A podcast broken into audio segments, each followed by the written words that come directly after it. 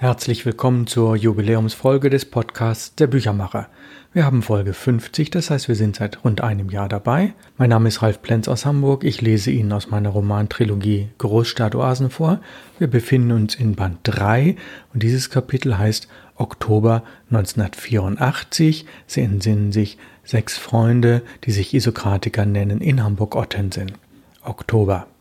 Waschmaschinenreparatur dass der gemeinsame Kochabend in die kleinste WG-Küche der Isokratiker verlegt wurde, lag an der dortigen Waschmaschine. Die damaligen WG-Bewohner der kleinen Rheinstraße hatten sie nach langen Diskussionen neu erworben und sich mit ihrer Entscheidung gegen Maschinen eines teureren deutschen Markenherstellers ausgesprochen. Jetzt, nach nur fünf Jahren, gab das englische Gerät den Geist auf. Jimmy war etwas sauer, hielt aber lieber den Mund, denn wenn er sauer war, spann er oft seltsame Gedankenfäden. Ich war so stolz darauf, dass bei uns keine deutsche, sondern eine englische Maschine stand. Aber auf die British Quality ist wohl kein Verlass mehr. Was wohl mein Onkel sagen würde, der dort in Kriegsgefangenschaft war. Er hat doch immer erzählt, wie stolz er auf alles Englische sei, weil die Briten doch Nazi-Deutschland widerstanden und letztlich besiegt hätten. Jimmy wusste selbst nicht, was das eine mit dem anderen zu tun hatte oder wodurch solche Gedankensprünge entstanden. Gelegentlich brachten ihn entspannte Assoziationsketten auf brillante Schreibideen, manche nennen das Kreativität. Vielleicht sollte ich stolz auf die kaputte Maschine sein, weil sie uns allen zu einem gemeinschaftlichen Abendessen verhilft. Die Reparatur ging relativ leicht vonstatten und war sehr preiswert. Das lag an Imelda und Easy, dem Schrauber und Philosophen. Victor hatte sich vor dem Auseinanderbauen der Maschine schon informiert, wo es Ersatzteile gab. Und Imelda, als technisch versierte Frau, hatte alles mit dem Lieferanten besprochen und einen Spottpreis für das Ersatzteil ausgehandelt. Easy Victors Vermutung, der Grund für den Maschinenstreik könnte die Kohlebürste des Elektromotors sein, erwies sich als richtig. Als Imelda die Seriennummer des Ersatzteils hatte, radelte sie schnell zum nur zehn Minuten entfernten Ersatzteilhändler. Beim Einbau hatte sie die geschickteren Finger. Und so war nach weniger als zwei Stunden die Waschmaschine nicht nur repariert, sondern stand geputzt an ihrem Platz und auch ein kurzer Probelauf war erfolgreich. Mittlerweile waren die anderen Isokratiker eingetroffen, hatten die beiden Werktätigen sehr gelobt und begonnen, ein Abendessen vorzubereiten.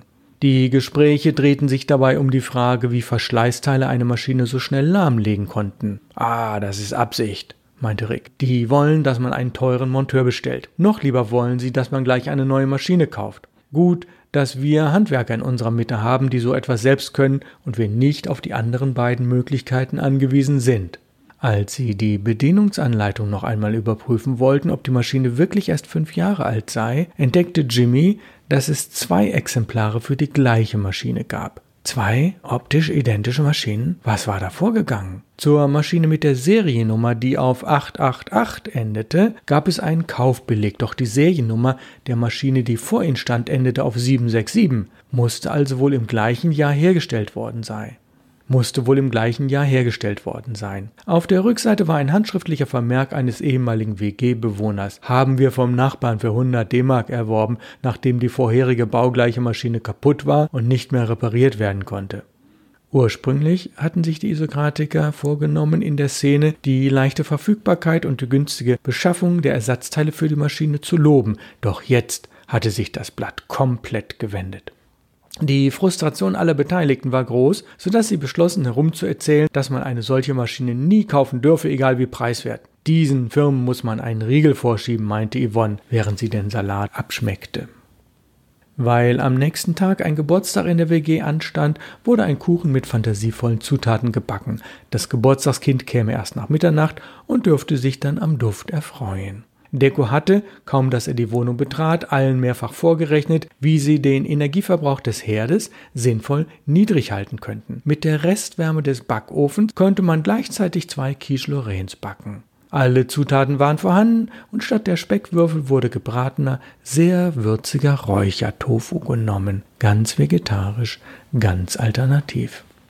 Schon das würzige Aroma versprach, dass alle noch tagelang von dem Rezept schwärmen würden. Sie brauchten zwar statt der üblichen 40 Minuten 60, hatten aber nahezu stromfrei ein komplettes Abendessen gezaubert. Während die Quiches noch etwas abkühlten, weil sie handwarm am besten schmeckten, bereiteten sie gemeinsam einen weiteren bunten Salat als Beilage.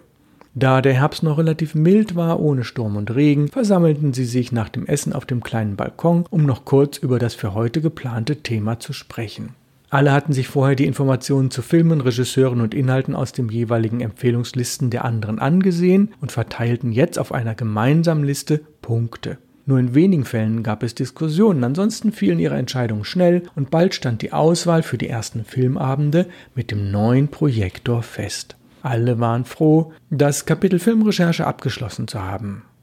Die Quiches waren bis auf einige Krümel alle, obwohl sie für sechs Personen zwei große Rundformen gebacken hatten, und während der Mond hinter den Dächern verschwand, freuten sie sich schon ein wenig auf die langen Winterabende. Nächstes Kapitel Nasenkribbeln. Nach diesem wunderschönen goldenen Herbstabend auf dem Balkon wachte Jimmy morgens mit Nasenkribbeln auf. Fast wäre er sofort zur Apotheke gelaufen, doch er besann sich noch. Heuschnupfen in dieser Jahreszeit war auszuschließen. Eine andere schlimme Infektionskrankheit konnte es auch nicht sein. Wenn ich es schaffe, meine Vermutungen über denkbare Krankheiten losgelöst von meinen Ängsten so einzusortieren, dass etwas Gescheites dabei rauskommt, könnte ich meine Hypochondrie wirklich gut in den Griff bekommen.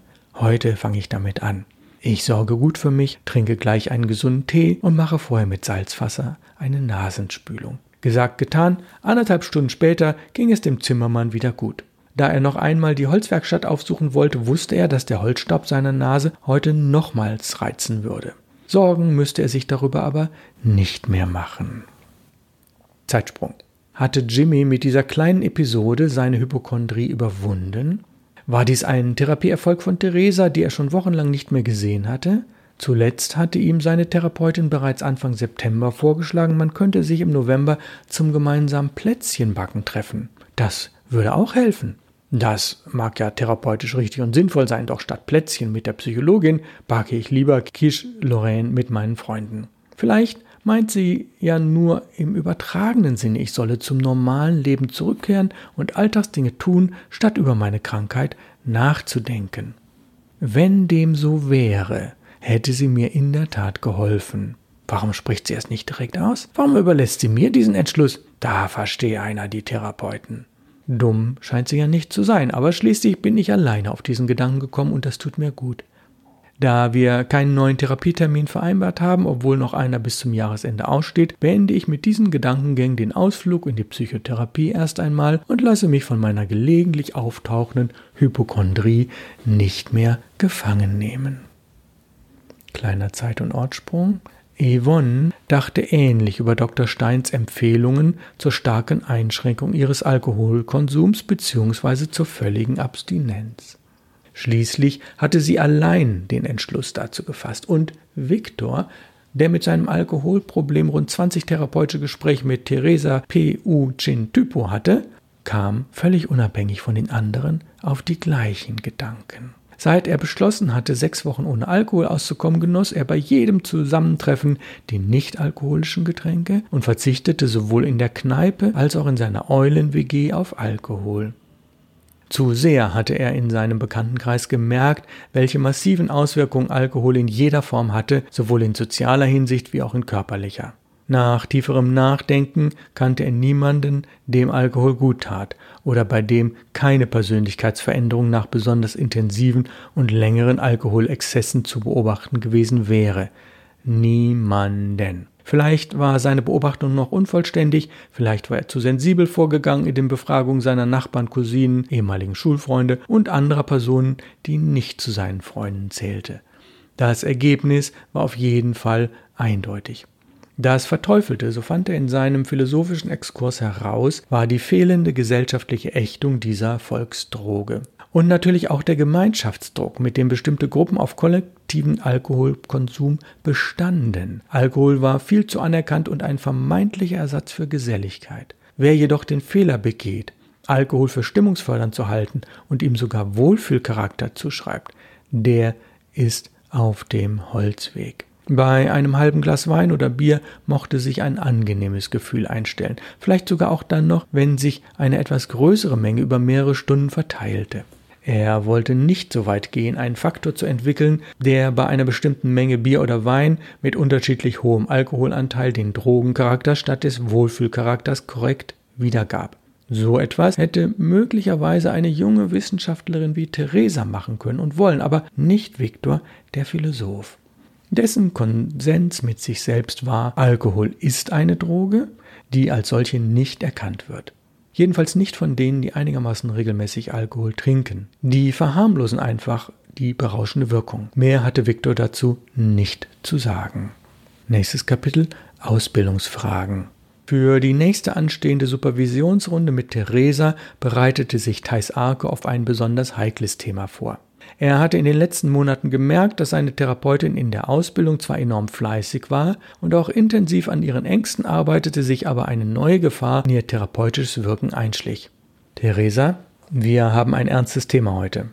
Ja, ich weiß, ich habe zwei Patienten verloren und komme nicht ganz an meine Sollzahlen heran.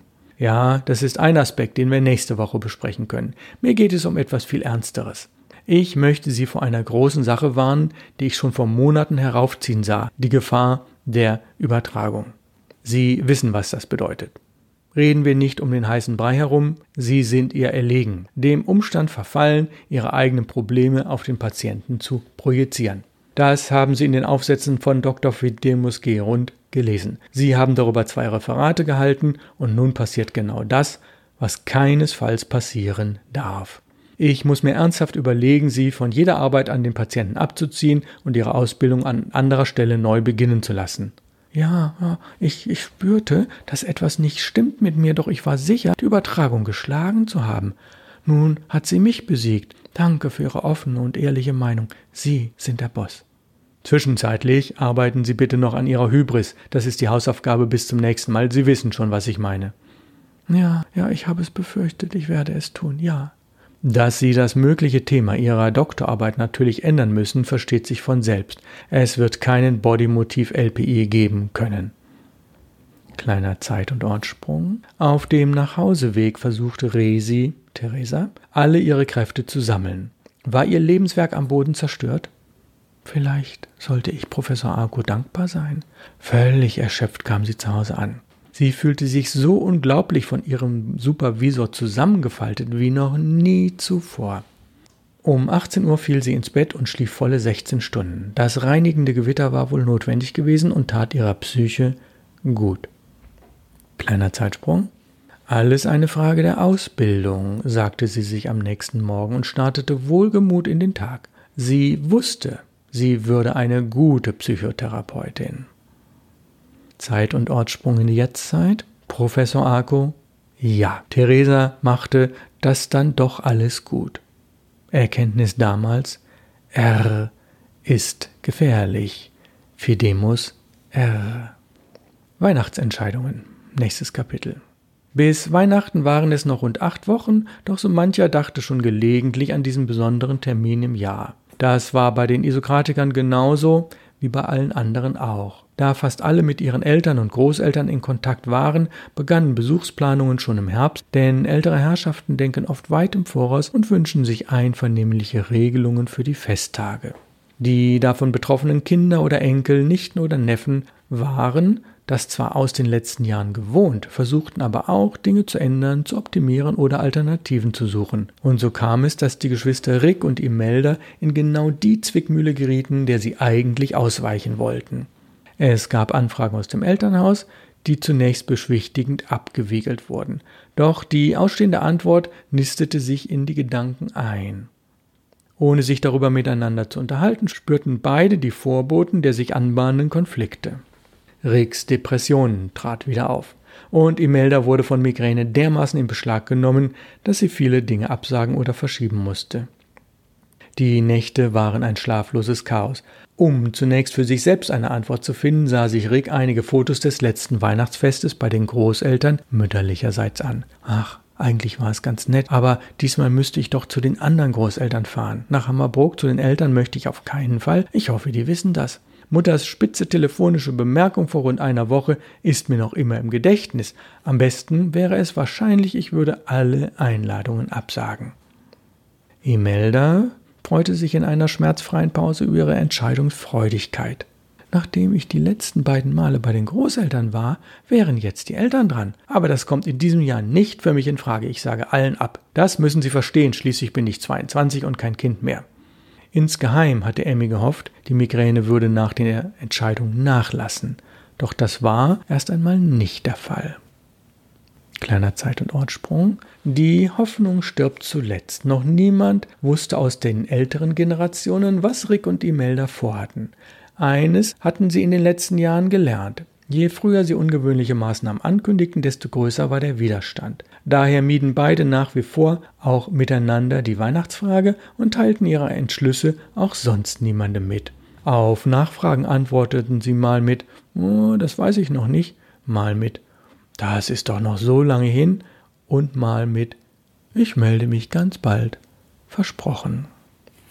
Ja, damit endet diese heutige Lesung fast. Ich will das noch mal ein bisschen reflektieren. Es ist wirklich so, das Jahresende kündigt sich oft schon zwei bis drei Monate vorher an. Man hat Planungen, man hat Ideen, es sind Entscheidungen zu fällen, es müssen Weichen gestellt werden und man hat natürlich auch eventuell Sorgen. Das weiß ich insbesondere aus meiner Arbeit an der Berufsschule. Ich bin dort Beratungslehrer und als Beratungslehrer macht man auch sehr viele Supervisionen mit. Das heißt, ich weiß das auch von vielen anderen Schulen, dass ab spätestens Mitte, Ende Oktober die Fallzahlen zunehmen, dass wir Schüler haben, die zunehmend orientierungslos werden, die unsicher sind und die einfach darunter leiden, insbesondere aus Patchwork-Familien, wen sie denn Weihnachten zu welcher Uhrzeit und wie beehren oder wem sie absagen. Das ist keine leichte Entscheidung. Und das geht eben nicht nur Jugendlichen so, sondern auch Erwachsenen. Denn selbst wenn man um die 40 ist, sind die Eltern ja immer noch präsent, auch wenn sie vielleicht weit weg wohnen und man muss die richtigen Entscheidungen fällen.